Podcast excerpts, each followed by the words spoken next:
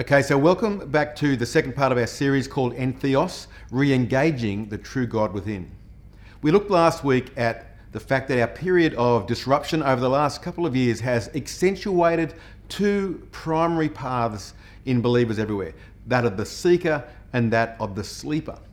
And there's an added dynamic on our path when we start to pursue the path of the seeker. It's the disruption of the enemy, our enemy, the evil one.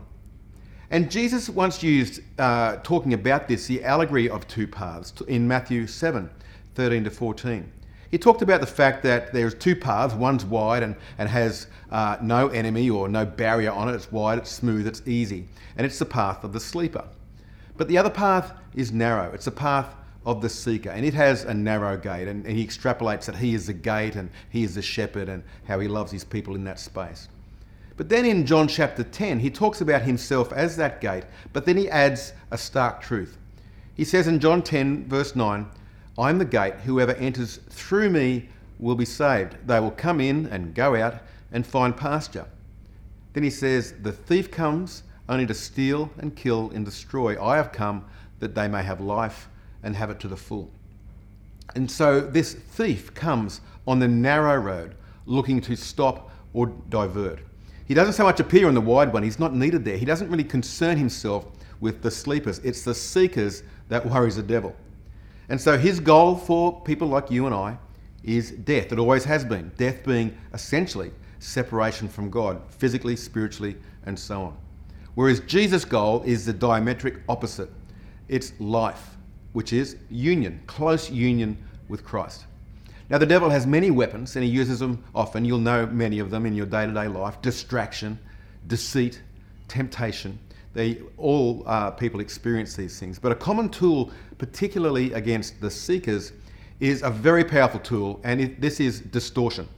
Distortion of our view of God. See, if you believe something false about me or someone else or anyone else, uh, about their motives, you will hesitate to engage with them. It will alter the way you see them, it will alter your thoughts about them, alter your intimacy, and alter what you expect of that relationship. See, the reality is, seekers who are on that path ask questions, and not all questions are easily answered. And we can easily get into this position where what we don't understand can rob us of what we do understand. And so he will take advantage of this. Questions that we all ask, like, what is God really like? Is he angry? Is he inconsistent?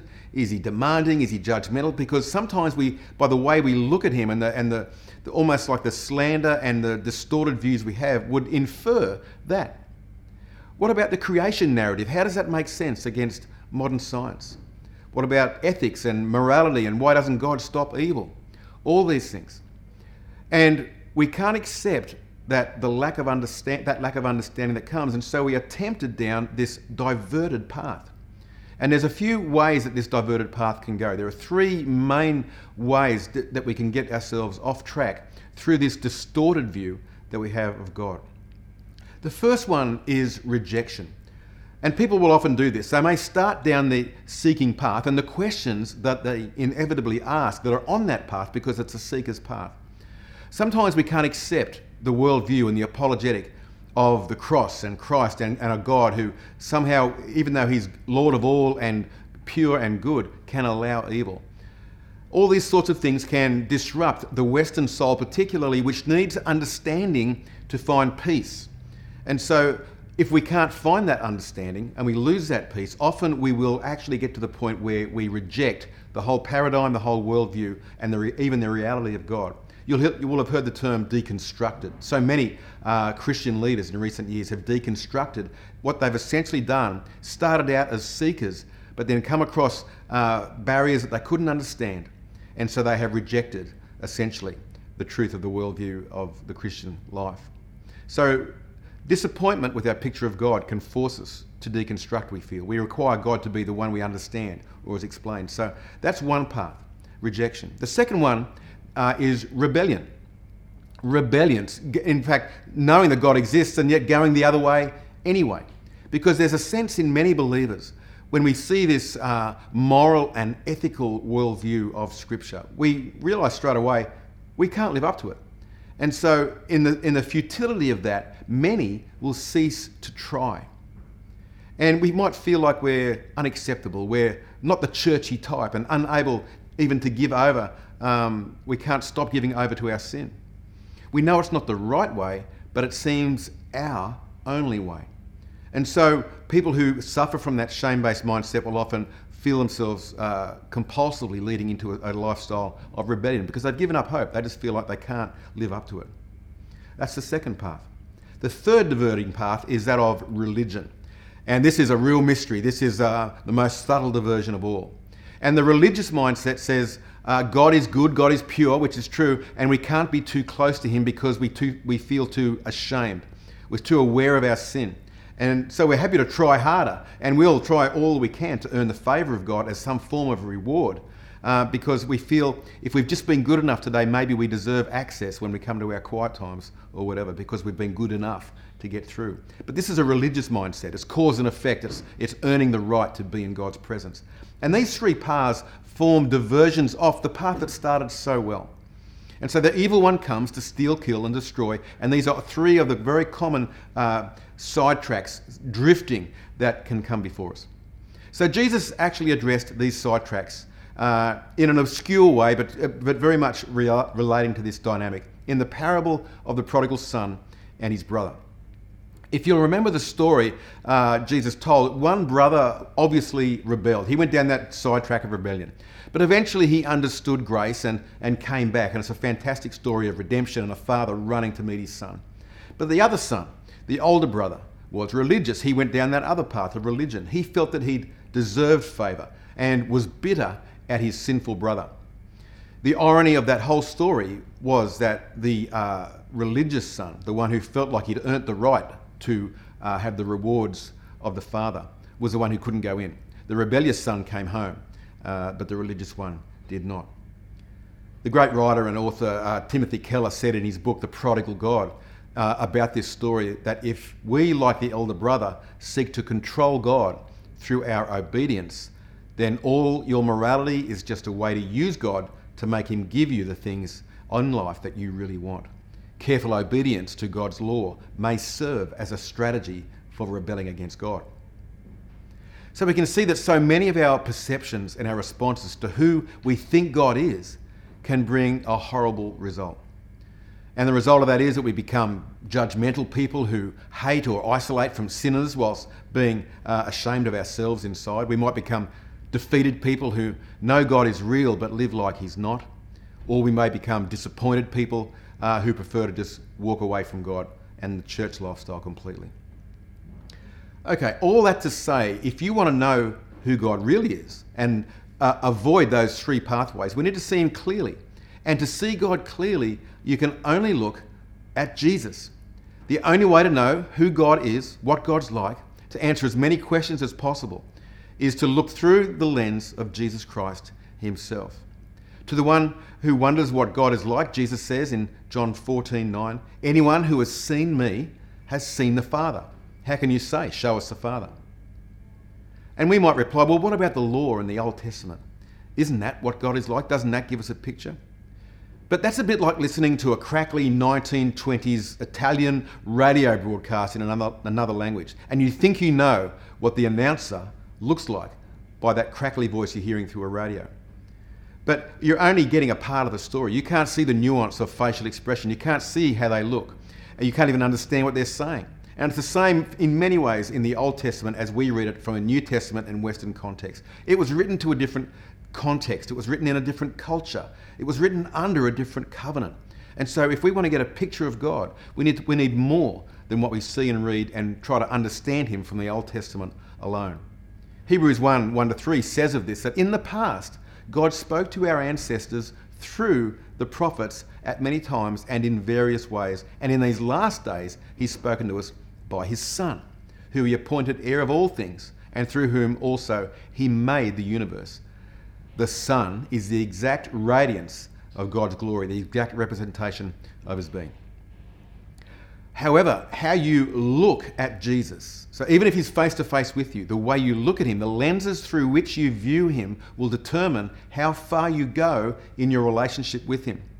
even when He is present right next to you, we can still get it wrong. Progress in our life, progress in our experience of God, will eventually halt at the limits of our perception of Jesus. That's a key point. Progress in your walk, progress in your experience of God, what you, how you partner with His Spirit and walk with Him, will eventually halt at the limits of your perception of who He is. Uh, for example, this week in our devotions, we saw that uh, Saul, who was soon to become Paul, uh, we looked at him and, and we saw that he was on a path, certainly determined by who he saw both God and Jesus to be. He saw God as Almighty and, and the working of that. He was defending his systems, the Hebrew religion, the temple, all that kind of thing. He looked at Jesus as an embarrassment, not as the Messiah. He looked at Jesus as, a, as a, an upstart, rebellious rabbi who died the most scornful death he could die. Complete contempt for him. But look at what happened when his view of who Jesus was changed in Acts chapter 9, 3 to 5. Let's read it. It says, As he neared Damascus on his journey, on his way to persecute the church, suddenly a light from heaven flashed around him. He fell to the ground and heard a voice say to him, Saul, Saul, why do you persecute me? And here's the big question Who are you, Lord? Who are you? Who are you? I thought I know I knew who God was. Who are you?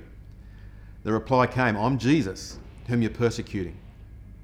There's the big question, isn't it? Who are you, Lord? Who, who, do we perceive him to be? He thought he had it right, but he's just met Jesus face to face and he has to ask the question, Who are you? Because he had no clue who he was and it completely altered the trajectory of his life. He thought Jesus was just a pathetic revolutionary. He'd built an entire worldview uh, based on half truths and his own agendas. And it all fell apart in this moment like a house of cards when he saw the truth. It's a fork in the road that we all need. But what about people like us? We're not like Saul, are we? We've, we've got, for some of us, decades of history with the Bible and understanding Christian life and so on. Well, who could be a better example for us than his disciples? They, they bought into the whole deal as well, and they were with him face to face for three years. We tend to think sometimes, well, we know better than, than when Saul. We, you know, we listen and we, we're taught week after week. But our experience of Jesus is often not what the Bible describes as correct. We've been taught a lot, but perhaps we've made God, Jesus, in our own image. You know, I've got a long history in the Baptist church, but I know there's a Baptist version of Jesus. He's always very intellectual, well thought, always quotes the Greek, and always gets his theology just right. There's a Pentecostal Jesus who's, who's a warrior looking for a fight and a demon to, to conquer. There's the Anglican Jesus who's always politically correct and speaks with a slight English accent. We all have our different views of how Jesus talks and what he thinks and what he prioritizes. We tend to, unfortunately, make him in our own image. But the, our ability to experience Jesus will be capped by our level of accurate understanding of him. See, I've been in a room many times where I've stood and watched people side by side. One experienced an incredible thing with God, one didn't. In the same room where the power of the Holy Spirit's been present, one is healed and transformed in a moment, the other stood there like stone, experiencing nothing. I've received miraculous healings without ever asking or thinking to, while others I know have been desperate for healing and haven't received it. I've heard people earnestly ask God to reveal Himself uh, and never have it seem to happen in their life, while others see without even asking.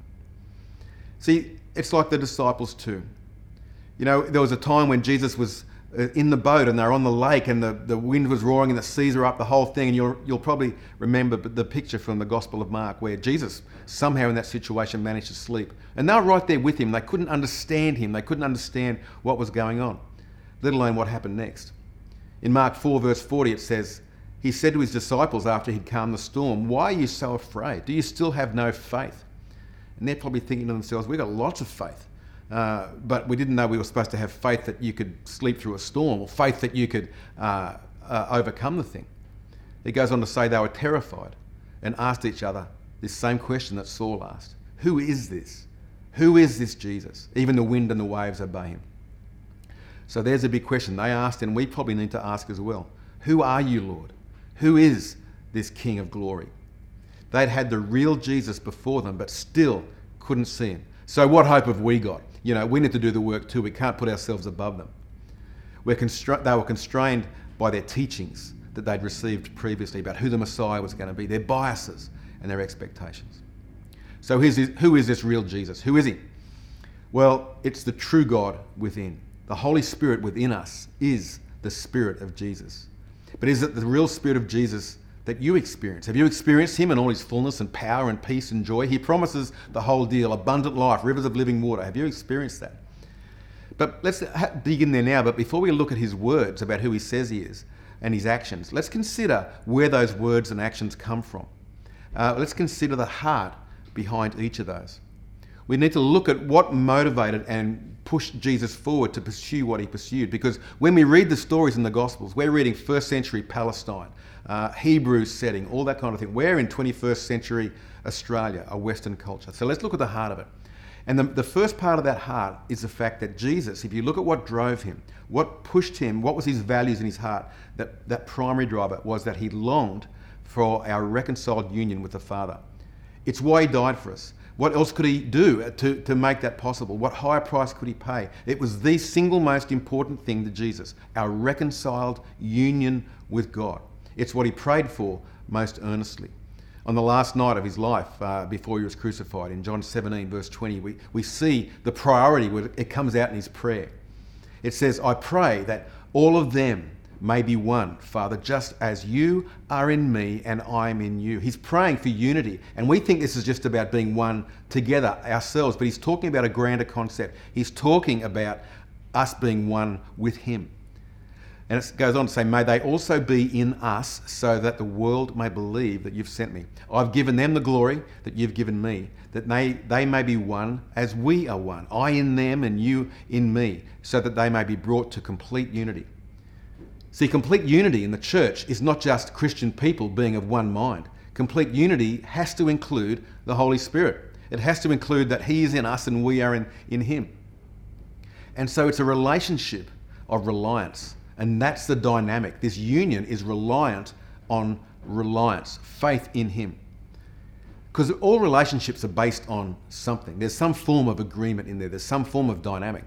Some are based in affection uh, we base our relations because we just feel like we just we love somebody or we, we just feel drawn to them. But when those feelings go, so is the relationship. Some relationships are based in agreement. In other words, there are people who have come together based on a very clear set of common beliefs. Uh, but that's a relationship, again, that's limited because when we disagree, we part. We've given ourselves permission to disengage because we no longer agree with everything together. Some relationships are based in closeness, proximity. Uh, and you, everyone gets on fine and it's all going swimmingly. Uh, but when someone moves away, the relationship ends because it was reliant on proximity. So distance ends it. So every relationship has a dynamic. The dynamic of our relationship with God is faith, reliance. That's why Jesus' mantra, this is the heart behind what he kept on saying. He would say that faith matters and, and this reliance matters. So the primary heart behind Jesus is Jesus that we need to get to know is the dynamic of faith and his desire for us to be one with him. So, a question for you as you're watching this now online. How then, based on the priority of that, do you describe your relationship with God? Is it sort of objectified? He's like just someone that you pray to, but there's no, no closeness? Is it occasional? Is it vibrant? Is it continual?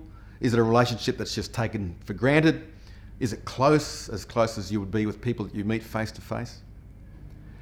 Another element of that question is was your relationship with your dad the same as your relationship that you have with God now? Because often these things are connected. Can you see any similarity between your intimacy levels with your own father, your sense of love and acceptance and trust, as the same as what you have with God? There could be a connection there. All these sorts of questions uh, matter. And, and uh, in the discussion questions that follow this clip, there'll be a chance for you to go through that. So, what do you do in a situation where intimacy and reliance and faith in God is really heightened? What happens to you, for example, in a church service, in a worship time, when the music's going?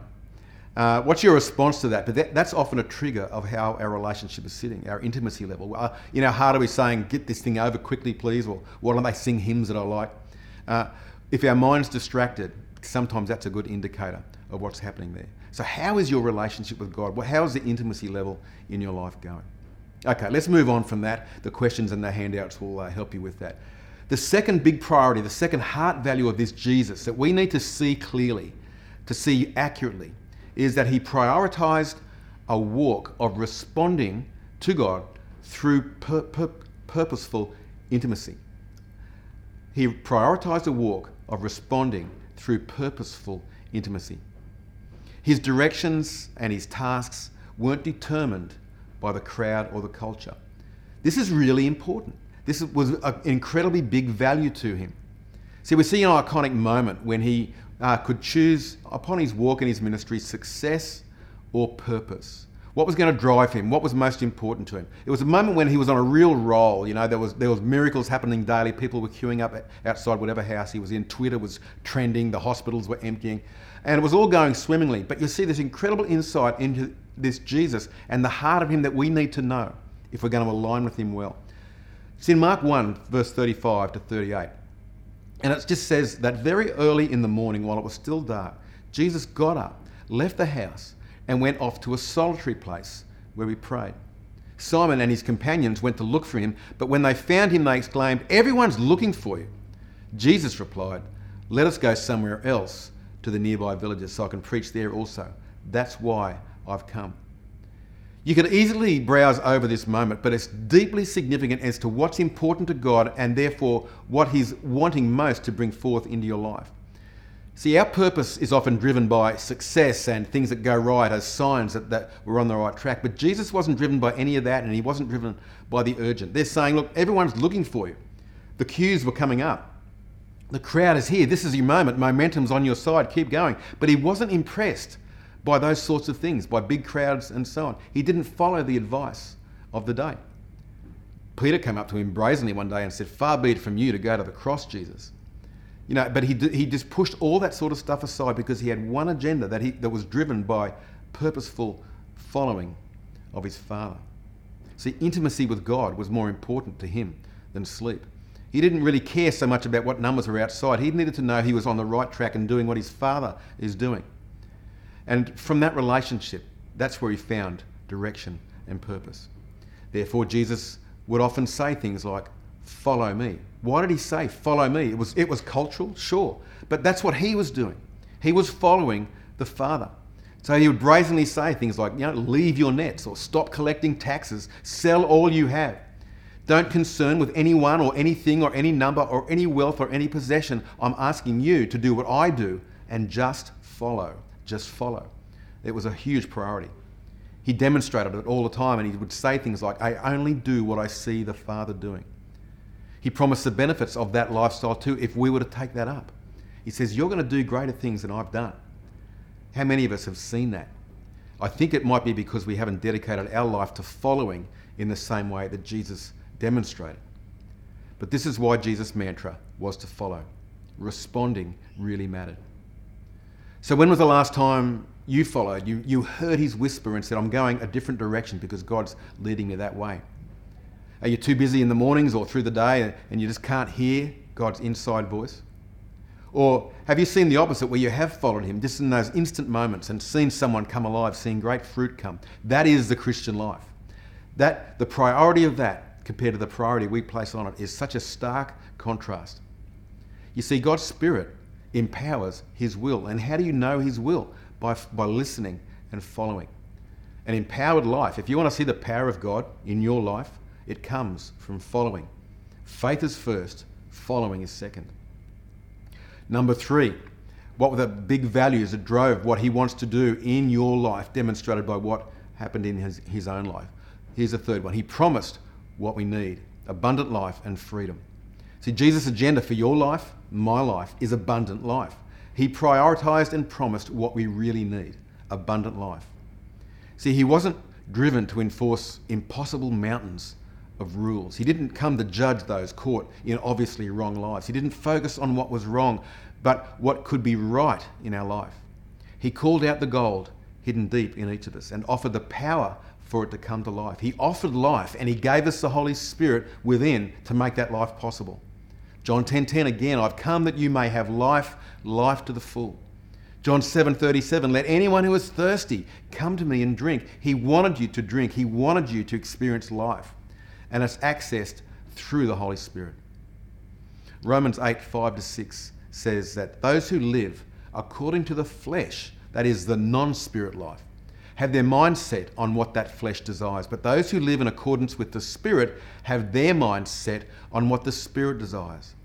The mind governed by the flesh is death, but the mind governed by the Spirit is life and peace. What do you want? Is it what Jesus wants? He doesn't want you to live in a life that, that leads you towards death. He wants you to have abundant life. And so when Jesus would constantly call for repentance, it was an understanding that I'm, I'm calling you out of death and into life. And that repentance was always coupled with faith, a reliance on His Spirit to make it possible.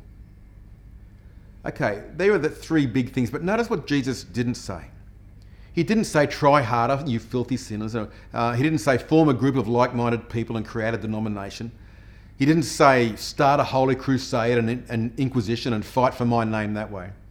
Uh, he didn't say, if any one of you is a sinner, you don't belong in, in my church. He didn't focus on those sorts of things. He didn't focus on separation of people or on their performance. Jesus prioritized a walk with God and each other. All right, let's land this and, and see where it works in your life. We're talking about re engaging this God within. That's what this series is all about. This Jesus that I've described, these priorities of, of union with Him, freedom, all the, and following, is the power that Jesus makes available in you. That's His priority in your life. John 14, 16 to 18 says, The Father will give you another advocate. Key word there, another advocate, to help you uh, and be with you forever. The Spirit of truth. The world can't accept him because it neither sees him nor knows him. But you know him, for he lives with you and will be in you. I will not leave you as orphans, I'll come to you. Another advocate. Let's pull that apart for just a moment. Another in the Greek means one of like kind. In other words, I'm sending you one just like me. In fact, it's going to be me living within you. If you haven't experienced all the miracles and the peace and the guidance promised and demonstrated, uh, and commanded of us. If you haven't experienced it, you can if you see Jesus as he really is. You say, That's the life he wants me. If you don't believe in that life, if you don't rely on him giving you that type of life, then you won't be living that life. But you can if you rely on who he really is. You can if your priorities are the Spirit's priorities reliance on God, faith, responding to God, following, repenting, and finding freedom. So I wonder what lenses you have today that you look through when you see Jesus. How do you see Jesus? Do you see him as gentle Jesus, meek and mild, or do you see him as a warrior? Do you see him as one who brings freedom and power into your life? What do you expect of him? What do you expect him to bring through your life? Well, we've just seen what he wants to bring. How do you see your purpose? Well, read the Gospels. That's my, uh, not a command, it's my dream for all of us that this week we'd begin to bury ourselves in the Gospels to rediscover the real Jesus. So let me pray for you now as we close this off that you would indeed this week see the real Jesus. Father, I pray for each one who's watching. Lord, I pray as Paul prayed in Ephesians 1 and Ephesians 3 that you would open the eyes of their heart, that you'd give them divine revelation. They would see clearly who you are, see clearly your desire for their life, see clearly the power available to bring life, to bring freedom, to bring following and purpose into their life? Will you remove the lenses that distort our view of you so we can see you clearly, face to face? Access brought through the power of the blood of Jesus on the cross so that we can live the life you promised and expected us to be living, where we do greater things than they saw you do. Father, bless your people and give them that revelation today in Jesus' mighty name. Amen. All right, join us soon for the discussion clip you can find on the website at n-theos.com.au and we'll apply these things even further. See you for now.